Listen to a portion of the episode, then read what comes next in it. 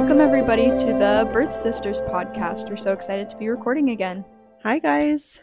Um, so, today we're doing an episode um, about a lot of things, but going to be talking about some hospital policy things, and um, we're going to do a little life update. So, Annie, do you want to go ahead and start with your life update? Yeah. So, um, my life update is not a super fun one. Um, but I did want to talk about it just because we've been sharing. I mean, we shared like our whole pregnancy journey, and we've shared our postpartum journey a little bit on that update um last month. Anyway, starting in August, um, kind of halfway through the month, I started noticing that I was having a lot of intrusive thoughts and pretty intense intrusive thoughts, and also some anxiety. And so I um, recognized it pretty quickly. And I talked to Zach about it. And I think I reached out to you and mom. Mm-hmm. And I mm-hmm. also talked to my midwife, Christina, um, which it was so awesome that I like still have her as. Yeah.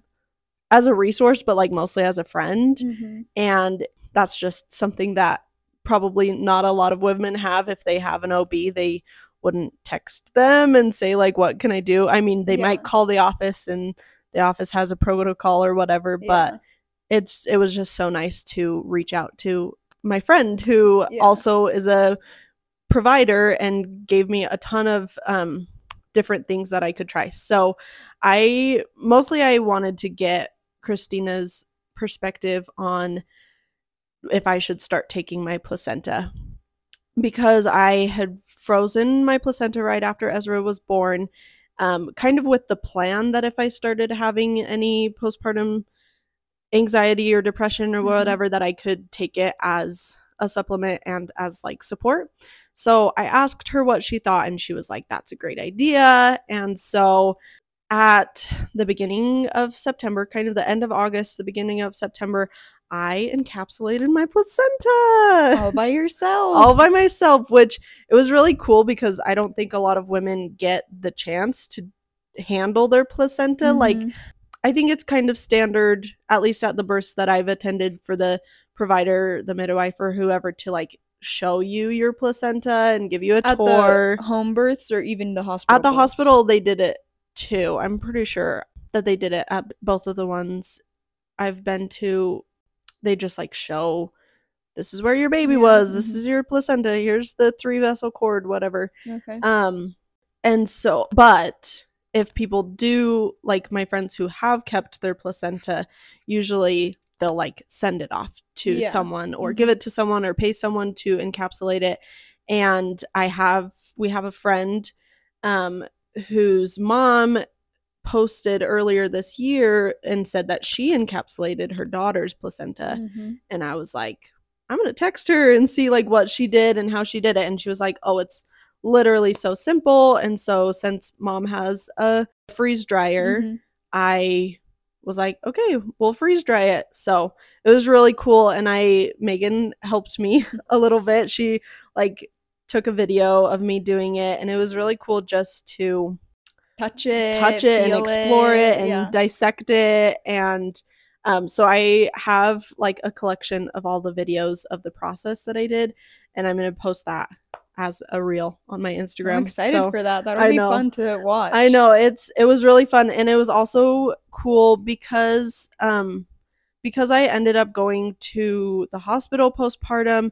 I didn't actually get to like seamless. My I saw my placenta when it came out mm-hmm. but then they didn't like do the they didn't give me a tour of yeah, it mm-hmm. before the midwives left and when i told christina that she's like oh my gosh i can't believe i forgot i'm so sorry but it was kind of there was a lot that was yes right yeah. right and she it was such an intense birth that she just forgot and that's totally fine they did yeah. like check it make sure it was intact and stuff right. they just didn't show me yeah. Which is totally fine. I don't blame them for that. But it was good to kind of come full circle and for me to work with it cuz it's I don't know, it's an organ your body grew and you should know what it is. Yeah, yeah, and it's it was good for me I think to just like kind of help process my birth to be like this I don't know. I don't know. It was just cool for me to dissect it and um, encapsulate it. So That's I'll be sharing that. And it has helped a ton. Like, That's good. I definitely don't feel like I'm like that all of my anxiety and intrusive thoughts have gone away, but I have felt increasingly better. I have good. felt much, much better. Um, so I've been taking that for the past few weeks, and I also have been taking ashwagandha, which is an herb, and I feel like that's helped too. That was a recommendation from Christina. And I've also been taking vitamin D, Mm. which Christina told me to do too. So Christ it was so awesome because Christina gave me a list of like 12 things that I can do and Yeah. try. And um so I've tried those few things and they've really been helping. So if any of you listeners have struggled with or are struggling with postpartum anxiety, um, you totally can message me and I'll give you all those tips that she shared Mhm. with me. And you can plan for your future births to get your placenta encapsulated. Yeah.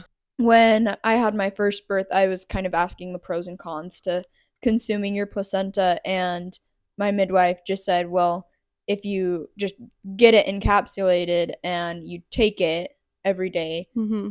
it may do nothing, but it also may help. Right. And so it was like, well, might as well Yeah. do it. So, Yeah, and for both of my births, mainly the reason why I didn't do it initially is because of the cost. yeah. But now that it's free for me, like I was like, well, I should do this for all of my doula clients or whatever. I was like, I Oh, should yeah. I should offer this cuz it costs I mean, the one lady who I know does it costs it costs like a couple hundred dollars Yeah, and that mhm. just I wasn't we weren't in a place to pay that both times. Um but if I charge people like $50 or Yeah. I don't know, I don't I don't know Include it in I'm- your doula service or something. Right. But yeah, that's just a little bit about what I've been up to. So, Yeah. what is your life update, Meg? Well, I'm glad that you're feeling better, and I hope that you continue to feel better. Thank you. Um, my life update is that we moved again. Again. Yeah. Um, so we moved um from our house into the bus at the end of May, and then we're in the bus all summer at my parents' farm, and now we are back in Utah Valley, still in the bus, um, but just closer to school for Adam Mhm. and it was actually like the easiest move I've ever experienced Really? because we just moved our whole house. Right. And I mean, we had a couple things in storage that I pulled out and a couple things like that were in the bus that I put away into storage. And so I just basically moved like a couple boxes. wow. And then we just moved the whole house and so awesome. it is like a little bit stressful to move the bus cuz you don't want anything breaking Yeah. And like as you're moving your house. Right. Um, but our move was like uneventful, which is Ugh. best case scenario. For like we didn't have any issues on the road and it was like a like took an hour wow. and then we were just there. That's And so, sweet. Yeah, it's been nice except for at the farm it had been like very low 70s, mid 60s weather wise cuz it's higher in elevation. Mhm. Um, but here in here in Utah Valley, it's been getting up into the 80s, mid Yeah. 80s. So it's been quite warm in the bus. Oh my so gosh, we really? um, spend the morning in the bus um, when it's still cool, and then we go outside and play or Mm. go over to grandma's house to okay, good. to hang out. So it's been good. Yeah. good. And it's been so nice to be closer. Like last night, we just ran to Costco oh, and I was like, "Yes, this is sweet." And Adam's commute is like 20 minutes now Yeah. instead of an hour, and so that's so nice. yeah, so that's that's my update. Mm, good. Good. How's baby Flory? She's doing really good. Um, she's starting solids. Oh. Um, and I feel it's weird trying to think back to when Royal started solids because I'm like, I remember I gave him things, but with her, it like I haven't planned the like, oh, I'm gonna give her this part of our dinner. or I'm gonna make this dinner so she can have some. It's just like I don't know. It's just like here's some food. Like yeah. I think the most like the thing she's had the most is probably ice cream because you're just like having ice cream and you're like, oh, she can have Yeah, some and yeah. give her a little bit. That's so but- good. How is she done with the dairy?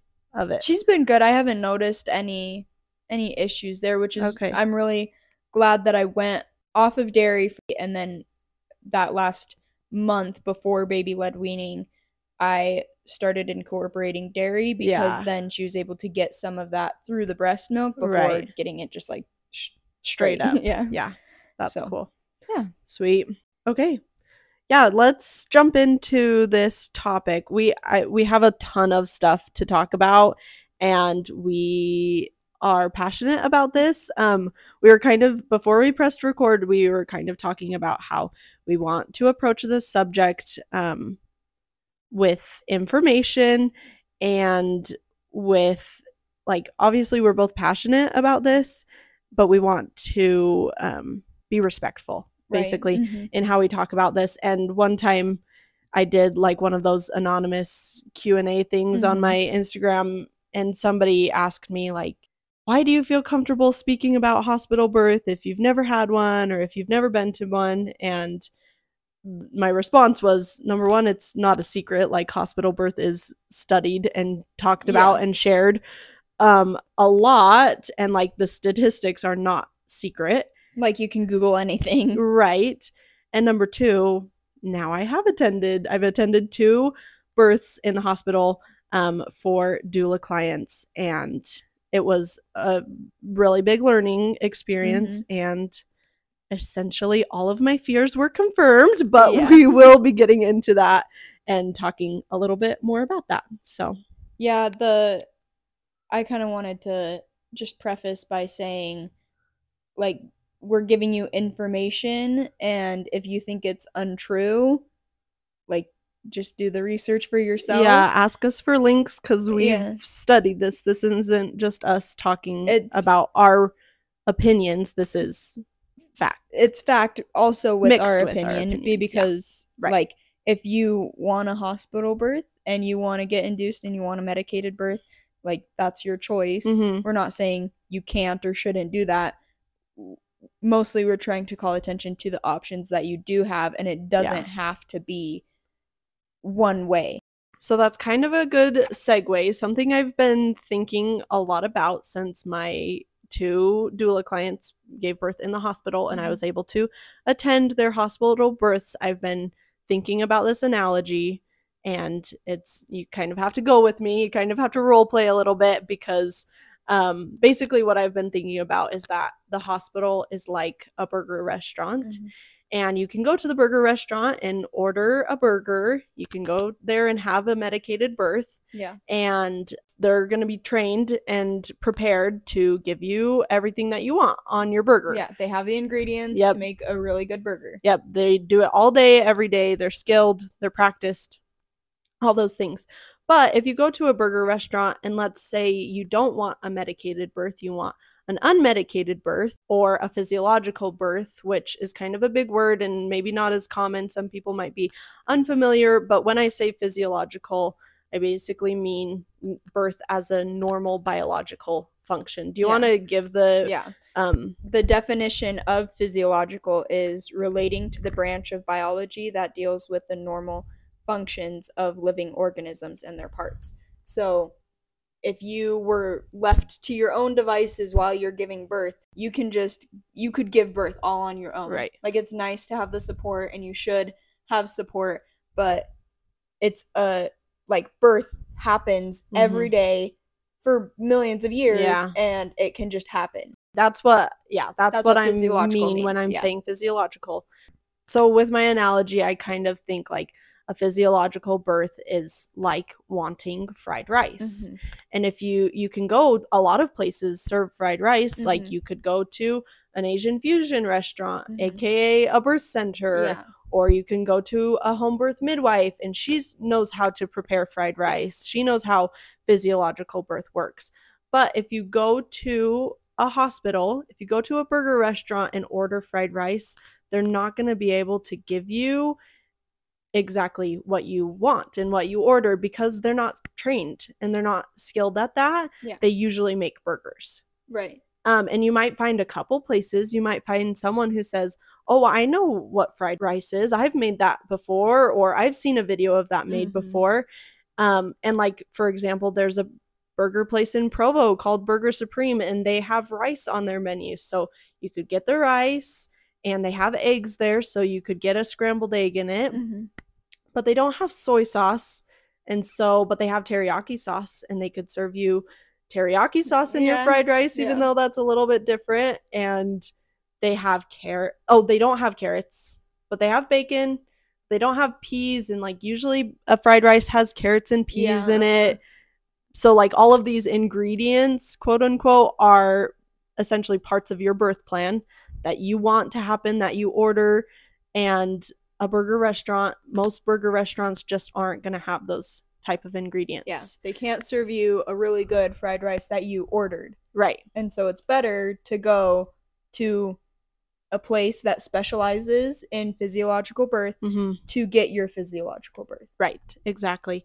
And that's another part of the analogy is that we're not saying like a burger is better than fried rice, Or right? that fried rice is More delicious. Yeah. Yeah. Not everybody's in the mood for fried rice all the time. Not Yeah. everybody's in the mood for a burger all the time. Right. And that's okay. That's part of being human, Yeah. right? Um, but if you want fried rice, it's better to choose somewhere that's not a burger restaurant. Right. Yeah. And so that's kind of my analogy.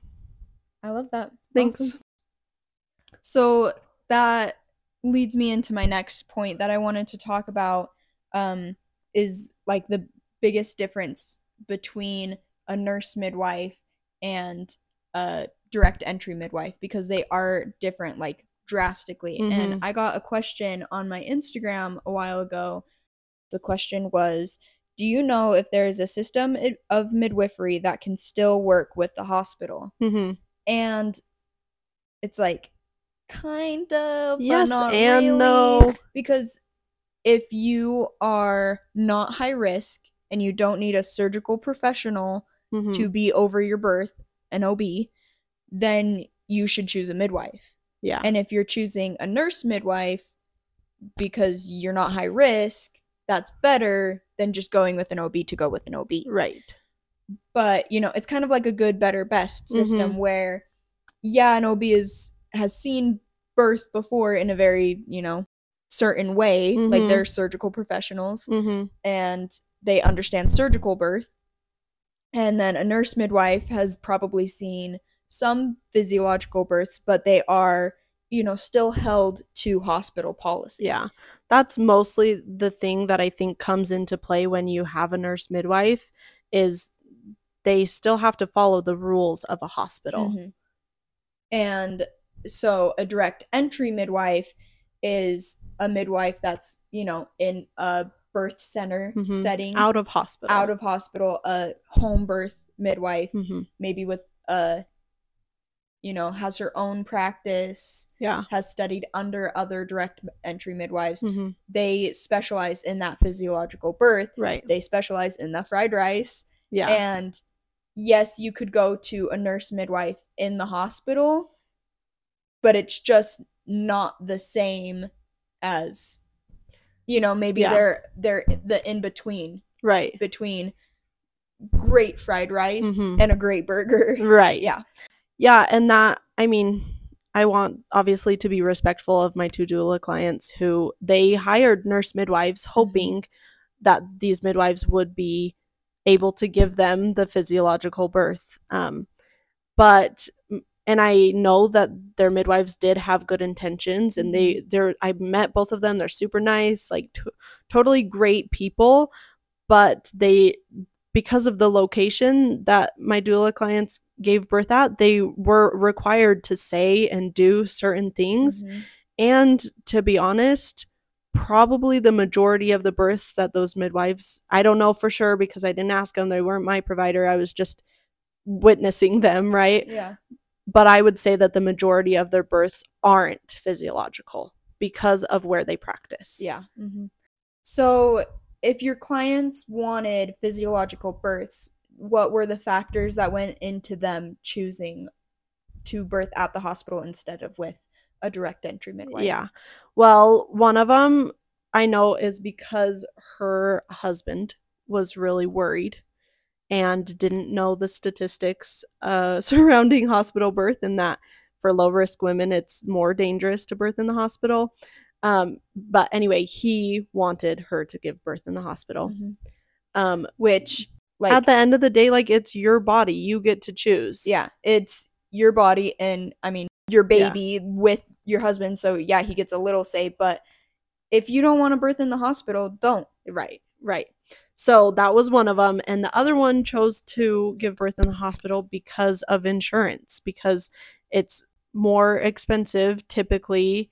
It depends also. Yeah. Like if she had chosen a midwife, a direct entry midwife, um, out of hospital. out of hospital, she could have ended up with a less expensive birth, yeah. but it was just, I think it was just the paying up front that she was worried about. yeah. And And if insurance can cover it, just go with the insurance Mhm. The covered. yeah, the insurance covered Yeah. option. Yep. But that is not a reason to choose your provider No. or the place where you give birth. Yeah. Insurance should not be the reason. the reason why I say that insurance is not a reason to deliver at the hospital, it's not a good reason to deliver at the hospital, is because the, from my perspective, I will always choose an out of hospital midwife because it's one flat rate. Yeah. Right? There's no hidden fees. There's no hidden fees. No matter how your birth goes, Yeah. she's not going to upcharge you. She's not going to say, oh, you were in labor for 36 hours. So. I- if it's more than 24, I have this. Uh, sh- nope. Some Yeah. midwives might do that. None that I know would Right. because And it's one you- flat fee. if you need pitocin like after labor if you're hemor- hemorrhaging or bleeding too much like i got pitocin with royal Yeah. after he was delivered because i was bleeding a lot they, She she, wasn't like oh that's That's 700 more dollars Right. because i gave you pitocin Yeah. and having like different staff there like Mhm. having the different midwife um assistants it wasn't like more for that and right. because they came back to my house for my 24 hour visit. I didn't get charged for that too. Right. It was all covered, all the prenatal care and Postpartum and care. postpartum care and labor and delivery all covered. all one fee. Yep. It's one rate and the price is way worth it. yeah. Oh, because- oh, so worth it. With my pregnancy with both my pregnancies, my midwife was at my fingertips. Yes. Like I could text her, call her anytime. yeah. And if I was worried about anything at all, she was there and I didn't have to schedule an appointment. There wasn't like I mean, I tried to respect her life right. and tried to text her between 9 and 5. Right. But if I needed to call her in the middle of the night, she would have picked up Yep. and gave me the information I needed. hmm And she came to the hospital with Right. me. Like, I don't know. That's direct entry midwives are more than just a care provider. They Are are, your your friend. friend, Mhm. and they develop an, a relationship with you. And that is priceless. Yeah. That relationship is priceless. And if you choose to deliver in the hospital, they're gonna they're gonna they're not gonna do that. They do it the opposite way. They charge you more for every single thing that you use, every band-aid and Mhm. every ibuprofen Yep. they charge you for, and they're keeping track. And then potentially you'll end up with a bill that's way higher than you were expecting and you, then you have to deal with that when you have a new little baby so And your insurance covers some of it, but then they're like, you need to cover this part. And Yeah. you didn't know how much it was to begin with, and so you didn't prepare for it. Yeah. that's and- why insurance is not a reason to choose to deliver in the hospital Another reason is because you deserve the birth experience that is safest for you and your baby. yeah and you want to choose the hospital if you're in need of care from a surgical professional. if you're OB, high risk if you're high risk, or you know, if I don't, I don't see the need for a nurse midwife. I'm sorry. Like uh, me either if but if you're gonna choose in the hospital, like if you're high risk, choose an OB. If you're low risk, true choose a direct entry midwife because she's gonna give you the safest birth for you and your baby. Mhm. That was a little heated. I know, was we getting a might- little heated. kind of moving on from that um i mean it's still the same topic mostly but we wanted to talk about um some of the things that i saw in the Mhm. hospital Yeah. which um the first one, and I mean, and this is also just some topics that we were interested in researching Mhm. and talking about, and we've had a lot of discussions just with each other about these topics, but we want to talk about quote unquote small pelvises. Mhm. The lie that many care providers use The of- scare tactic. yeah, the scare tactic of you have a small pelvis, so you're not going to be able to deliver vaginally. Yeah. Um so it's like an a- there's an actual diagnosis for like small pelvis and Mhm. it's way overused.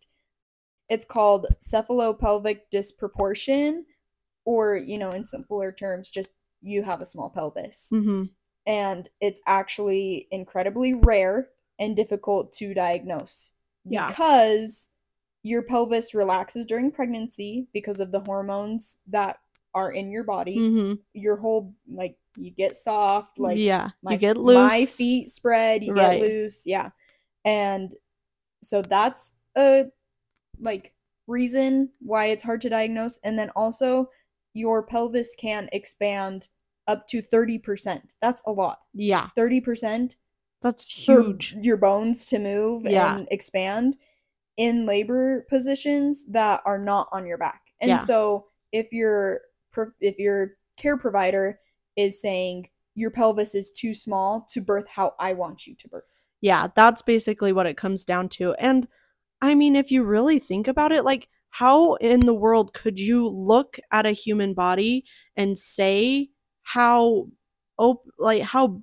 big the bones are inside? Like, you don't Mhm. have x ray vision. Right.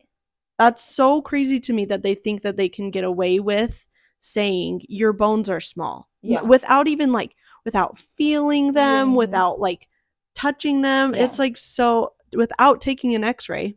And even if your pelvis is the teeniest degree smaller than the national average or whatever, Mhm. so what? It's your body. It's your baby. And it can expand. And Yes. it can get wider. it's not a like fixed thing. It's not in a fixed position. Mhm. Based on how you move your legs and your torso, Mhm. your pelvis can be a different shape. Yeah.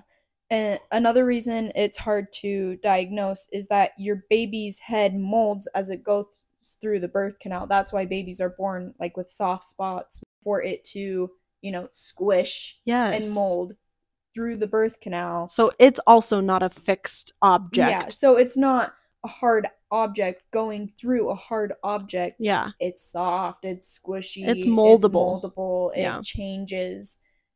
Unless you're like have an actual bone deformity that you've, you know, dealt with through your life. Yeah. Like I know a woman who's who broke her tailbone Mm. and it didn't heal correctly and so it's literally blocking her birth canal and the doctors told her you can't have any more babies. So she ended up adopting, but that's a case Yeah. where she could see the x-rays hmm that her bones were not Conducive. to a vaginal birth. Yeah.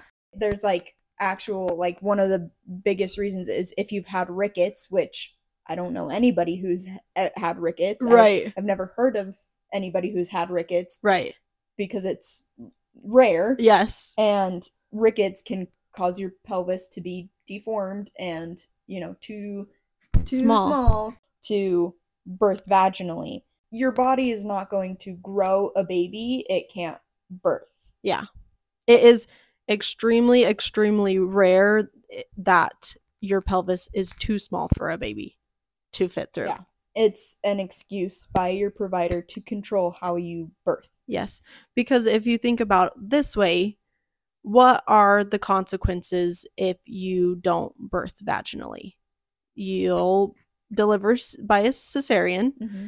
and who stands to gain from that?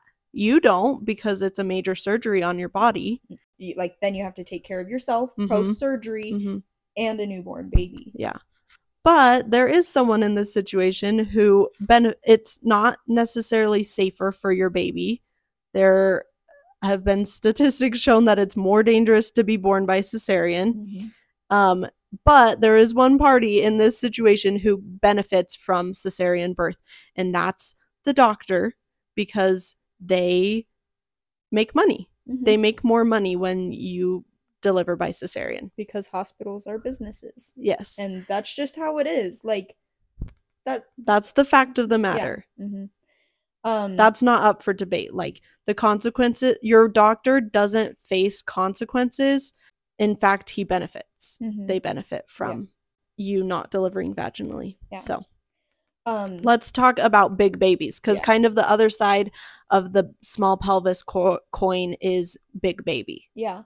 So there is like obviously there are concerns if you have a baby that's growing disproportionately that can happen in severe cases of gestational diabetes. hmm So that's a scare Right. tactic that your Mhm. provider is using to say your baby's growing disproportionately.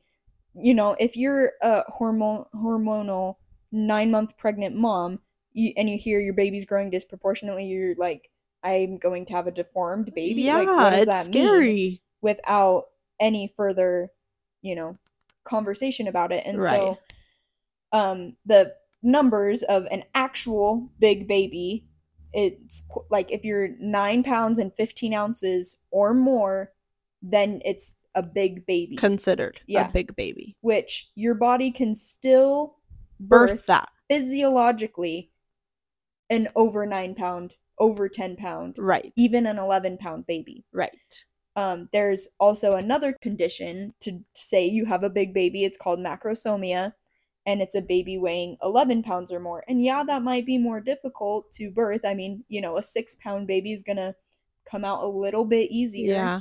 But an 11 pound baby, you can still birth vaginally mm-hmm. in most cases. So give us the numbers because you looked up like the actual percentage of. Yeah. So only 1.7% of babies are born bigger than 9 pounds and 15 ounces. And ultrasound weight measurements can be and are often off by 2 pounds in either direction. So I hear this all the time like, my doctor swore I was going to have a huge baby. My doctor swore she would be over 9 pounds Yeah. and then she was born six pounds. I heard of a girl who got induced a few weeks early because they swore her baby was going to be over nine pounds and the baby was born five pounds. and that's ridiculous. That's unsafe That's for lying. to force labor and to force this girl to have her baby when her body is not ready by scaring her Uh huh. into thinking she can't do it. Because even if your baby is 9, 10, even 11 pounds, you can do it. Yeah. Like I I'm speaking with all the energy of my heart to you, my listener. Like you can do it. You can birth vaginally. You can birth unmedicated. You need the support to do so. You need a doula. You need a midwife who's going to support you in that endeavor, but you can do it. Yeah. Yeah. It's just not right and it's not fair for these providers to be doing this to women. So that's our, you know, big baby, small Soapbox. pelvis soapbox. Um, we feel really passionately about this because women are being lied to. Women Mhm. are being treated inhumanely, hmm unfairly. And and it's also like you need to know this information and you need to feel passionately about this information because when if you get in this situation and you're hormonal and you're so ready to be done being pregnant Mhm. when people start using these scare tactics on you you're gonna fall for it because you want your baby out. I mean, Yeah. pregnancy is hard, and at the end, you're like, I have to go two more Yes, weeks. I have to go one more week, and I can't sleep because I'm uncomfortable, and I just want to hold my baby because I've been waiting so long. And they tell you, we can induce you in two days. Mhm. We can in- we can get you scheduled to have your baby in three days. Yeah. This also leads us to our next topic about pitocin. I was reading for this for this episode I was reading that it is common for labor to last multiples of days when you get induced with pitocin. And pitocin is not recommended if your cervix is unripe, Mhm.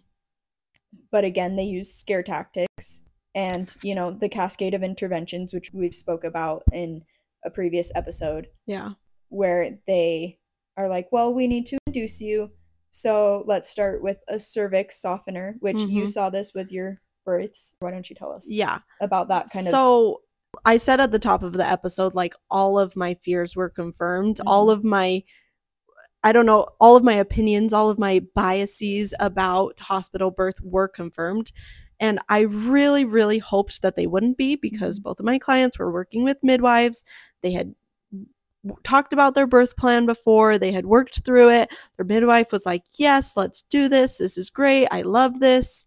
And then the day came, and each of their midwives, it was not the same lady, it was each of their midwives found, different midwives, different hospitals. yeah, different prac like different um clinics. Mhm. Came, they both found slash came up with slash brought up points that encouraged my clients to be induced. I was so hopeful because I knew these midwives, I had met them before, and hoped that they would be able to give my clients the birth that they wanted to support them through that.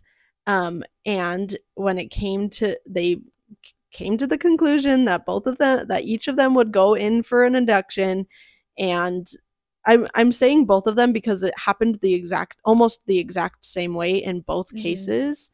And so that also shows me that this is just like a path that you go down that all It's the a conveyor belt that they put you on, and they Mhm. sign you up for all the Mhm, things. all the things. But the, I mean when it when they did the cervix ripeners overnight and their cervix It took over twelve hours. It takes Oh. at least twelve hours. Oh yeah, don't don't worry that at least 12 hours is what you're getting it yourself into at the hospital. Like a minimum of a I don't know. I don't want to say in most cases, but like Cervidil, which is the medication that they try first to ripen your cervix, is a 12-hour dose. And maybe your cervix changes quicker than that, but if you're 39 weeks or If your body is Isn't not ready, ready- if your body is not ready, like period, Yeah. like if your body isn't ready, it's not going to change in sooner than 12 hours. mhm. There might be a couple miracle miracle unicorn people who are like, "Oh, we put the Cervidil in and 6 hours later I have my baby." But that's not most cases. yeah, Anyway, they did the cervix ripener. It didn't change much. We waited around for a bit to see if labor started on its own. It didn't. And then the nurse comes in and says, I know you didn't want Pitocin, but let's just start with a half dose. We'll start it super low. And, they slow. That's like the- low, the and, low slow. and slow. Yep. And that's how they hook you. And then every 30 minutes they come in and mm, you haven't changed much. Let's You're up not it. progressing. Mm, you haven't changed much again. Maybe we should just click it up. And because pitocin is on a scale out of like 20, 20, right yep. and so 20 is all the way up all the way high they can turn it up, but they don't. Like in extremely rare cases, they can give you more, but it's like not safe to give you more yeah. than 20 And milliunits per hour or Yeah. whatever it is. so this half pitocin dose this half dose of pitocin It's just a way to. it's just a way to That's what I saw. And yeah. I mean, I'm not speaking for every single case, but this is what I saw when I attended to hospital births. They say, we'll just start you low and slow.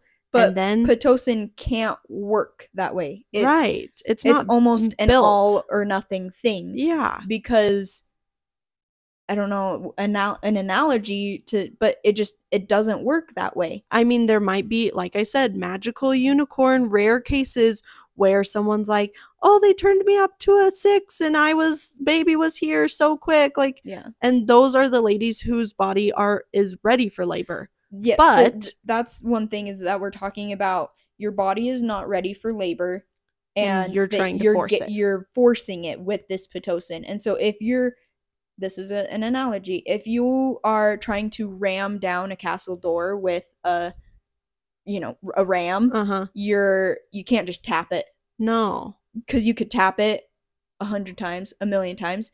It's not going to dent the door. Right. You need to ram it Yeah. into the door to get the door to break down. Yeah.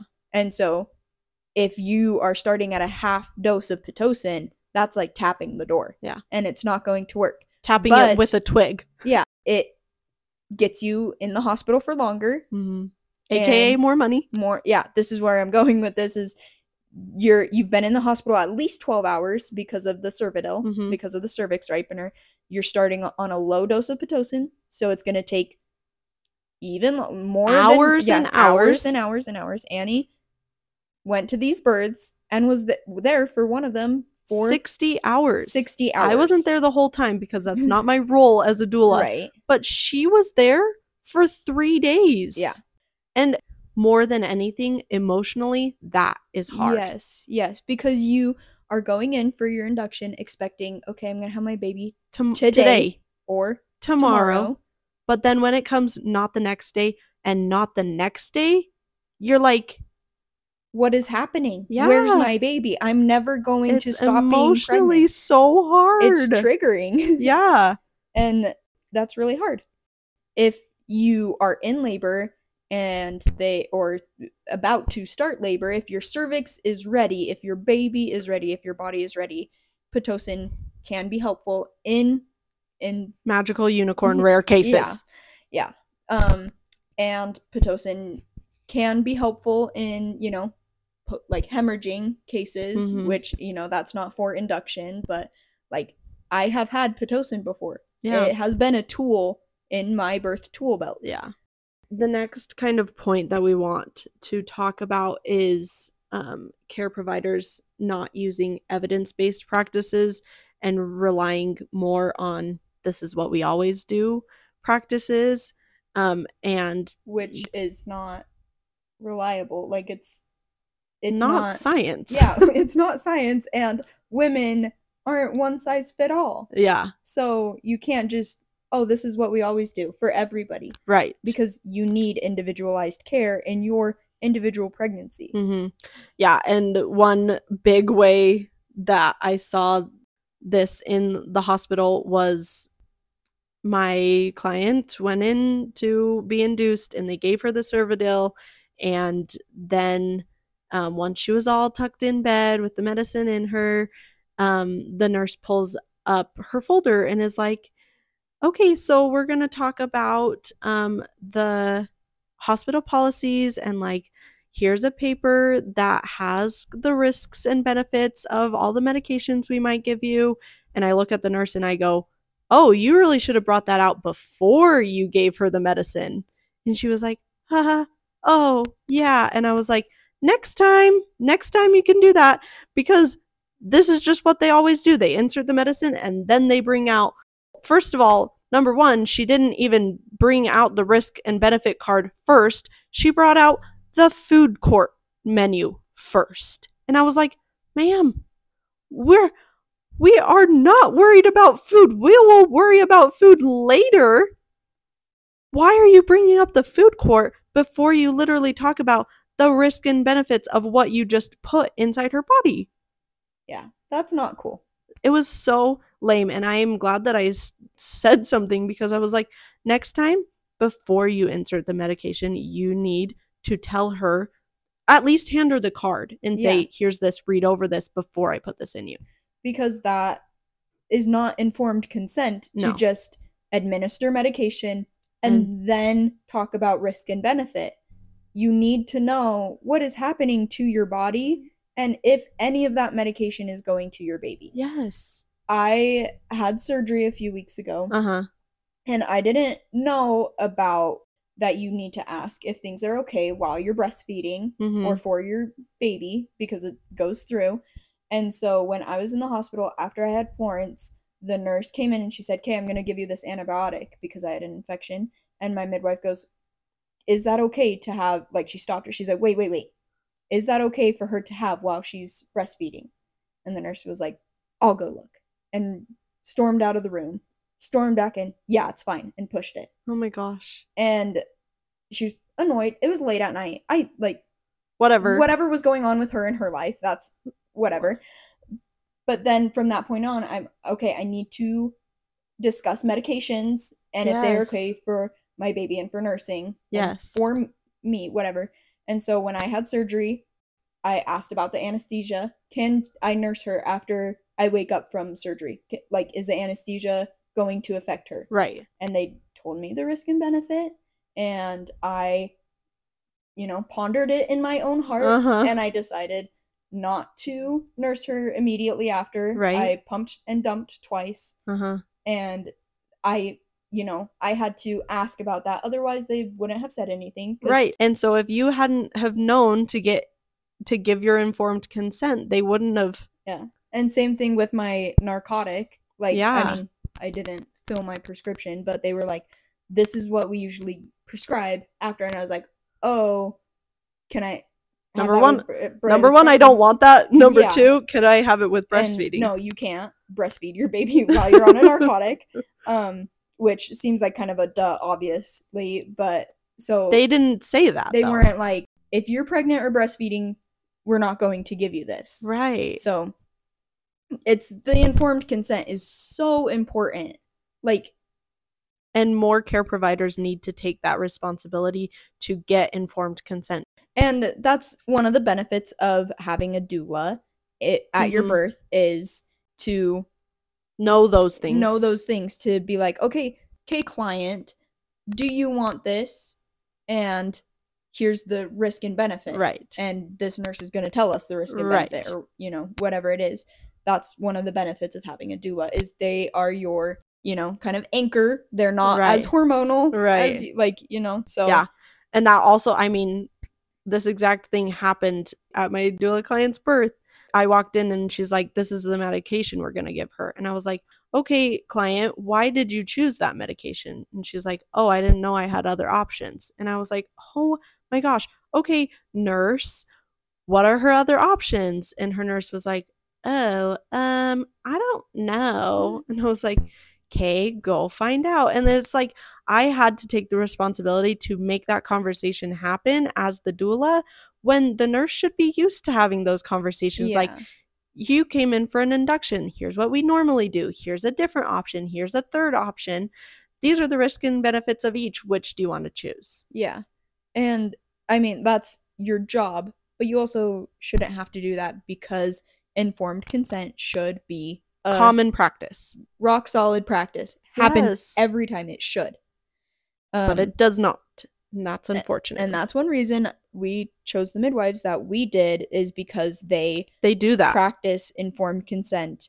they re- so they, well. Yeah, they get informed consent every single time. They give you all the options. They let you ask questions, and not in a way that's like, "So, do you have any questions?" And it's like, "Okay, so let's have a discussion about Yeah, this, mhm. right?" Like, Because uh, you don't even know which questions you need to ask Right. a lot of the time. right, the next thing on my list is that cervical exams do not indicate when the baby will come or how how fast labor will go At all. you can go from a 0 to a 6 in 12 hours or you can go from a 0 to 6 in 2 hours or you can go from a zero to a six over the course of four weeks. Yes, yes. And so when you are 39 weeks, you choose an out of hospital provider, will not even offer you a cervical exam until you are in labor Mhm. most of the time. Mhm. And that's evidence based. That's evidence based. But if your OB or nurse midwife offers you a cervical exam at 39 weeks and they're like, "Ah, you're just, you're not even a one. And you should be preparing for birth like in the next week, right? It doesn't matter that you're just a one because you can go from a one to a two in five seconds Yeah. because the cervical dilation is not linear and it is not held to a certain time constraint. You can go like it you can go from a 1 to a 4 and then back down to a 2 and then up to a 6 hmm and back down to a 5. It's not linear and so cervical exams are not evidence based and they're not going to tell you they're not some magical time watch Nope. that they put your their fingers in you and feel. And so it's not evidence based. Don't get scared that you're 39 weeks and you're only a 1 Or only a 2 zero. or 0 because That doesn't body- mean that doesn't mean your body's not going to go into labor in the next 5 days. It doesn't mean your body's not going to go into labor. yeah, Like your baby will be born. Yes. they are going to come out and your body knows how to do that your body will was take care of it. to do it your body was made to do that Yeah, it knows how to do it and it and I unfortunately saw this in my doula client as well. Her provider was like checked her 36 weeks. Mm, you're not uh, maybe it was actually 38. I think it was further along, 38 weeks. Okay, you're like out of one and then from 38 to 39 weeks, she didn't progress at all. And she's like, "Crap."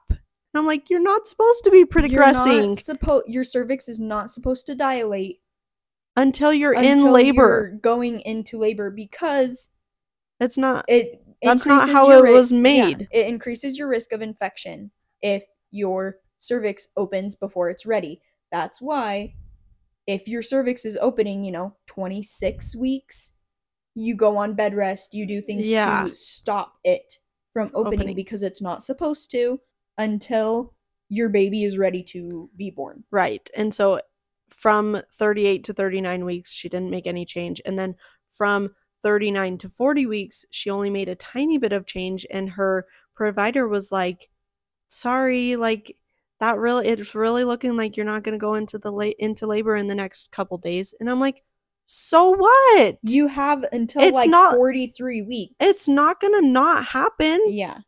The baby will come out.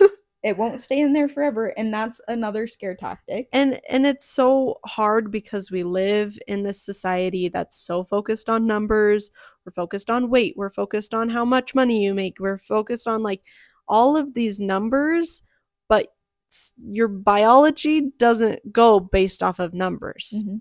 your body your baby doesn't know oh once i'm this many Once I'm exactly 40, 40 weeks, weeks. Then once I'm 38, I'm going to open this much. Once I'm 39, I'm like your body was not is not worried about the numbers Mhm. and it's so unfortunate that we focus so much on these numbers because it's not it's not real. Yeah. And cervical exams themselves also increase the risk of infection because, you know, foreign objects up Mhm. close to in your body Yeah. is, you know, a, an, a risk for infection.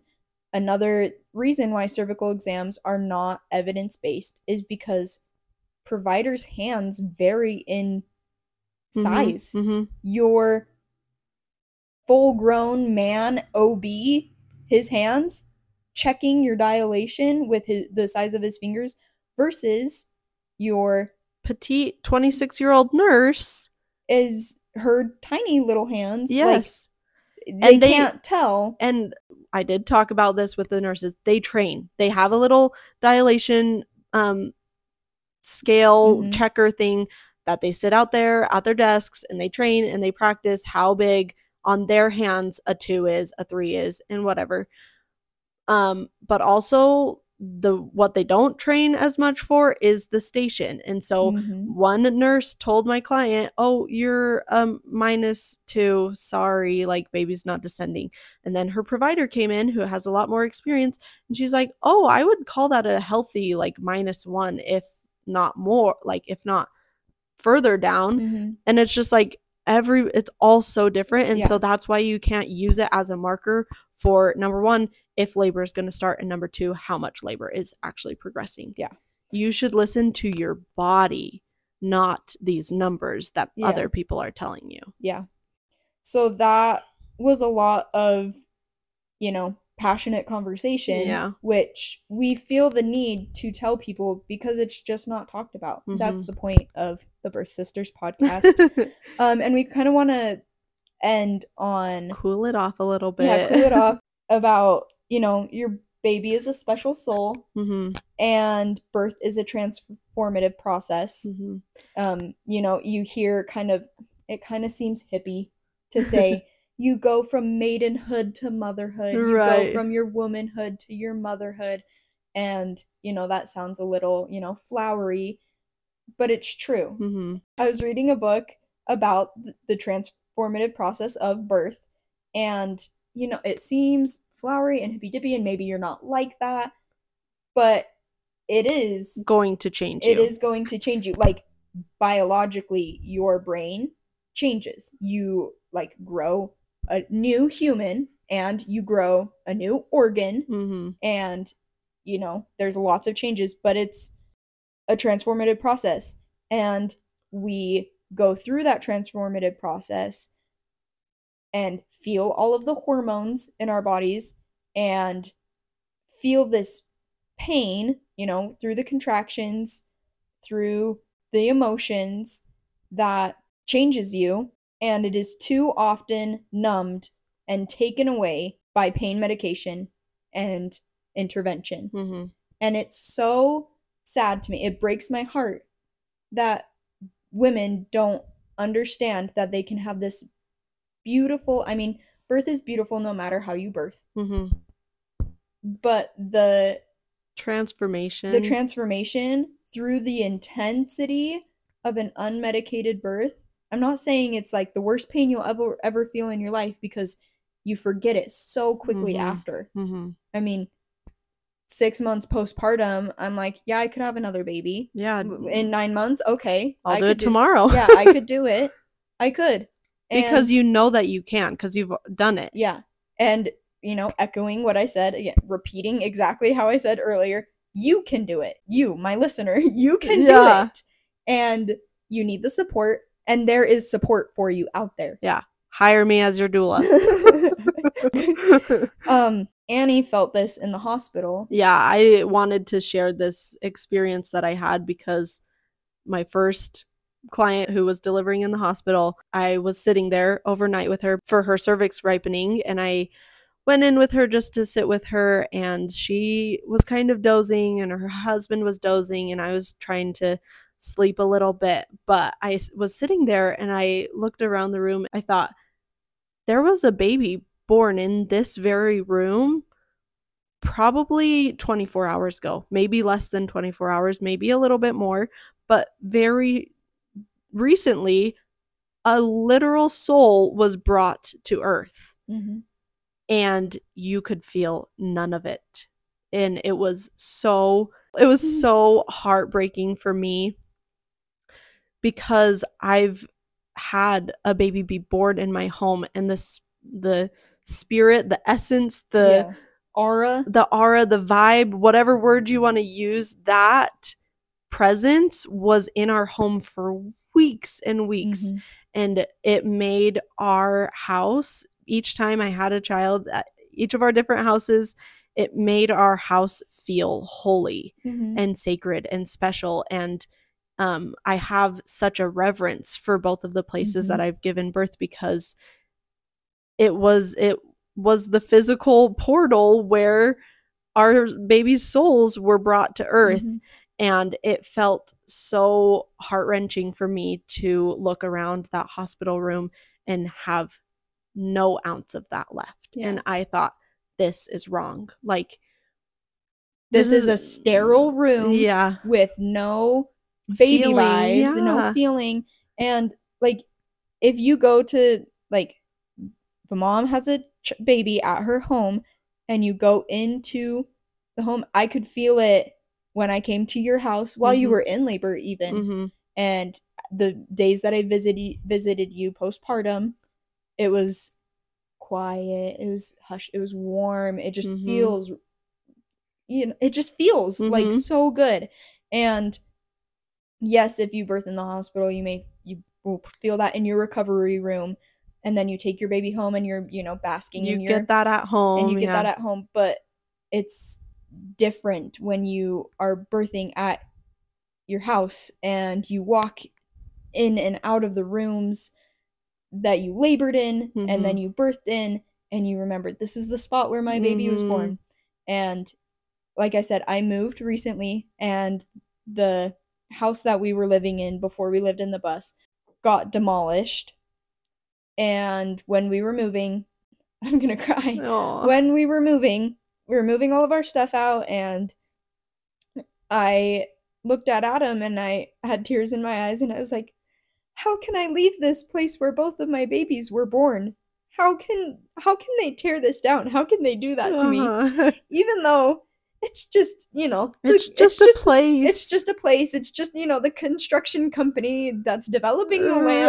Like but they don't know my babies were born there and like I it's it's just a place but like walking in and out of the rooms where I labored and I birthed and I held my babies for the first time and where I cuddled them for the first weeks postpartum and learned how to breastfeed and change diapers and do Uh-huh. the whole mom thing like that house was so special to me Aw. and my mother-in-law had a had a funny idea to uh get the coordinates of so I stood in the spot where Uh-huh. I birthed um it was a different spot both times so I stood in the different spots and I you know got the coordinates of where I was standing with my lovely phone that can do that Uh-huh. and I wrote it down and I have that That's and so one day when it's a Target or Trader Joe's or apartment buildings or whatever Uh-huh. I could go and say this is where you were born Yeah. and I mean, we grew up driving past the house that each of us